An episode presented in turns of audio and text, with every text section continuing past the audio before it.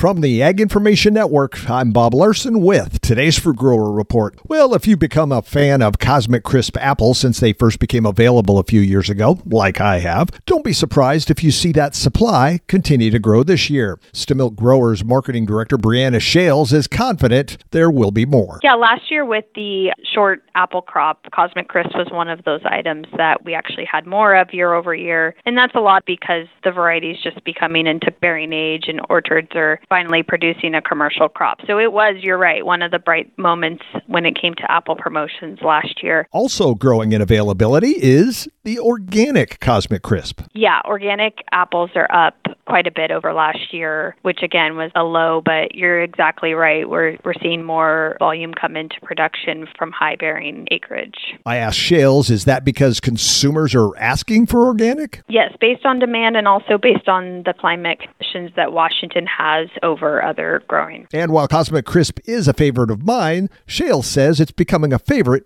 for many. I, I think we're starting to see consumers feel the same way. You know, it, it's taken up more shelf space. It's almost available year round. And so once you have those kind of attributes and it's more top of mind for consumers, they have a great experience with them when they bring them home. I think it's going to be a win. To find out more, go to the Stemilt website, stemilt.com. And this has been today's Fruit Grower Report. I'm Bob Larson from the Ag Information Network.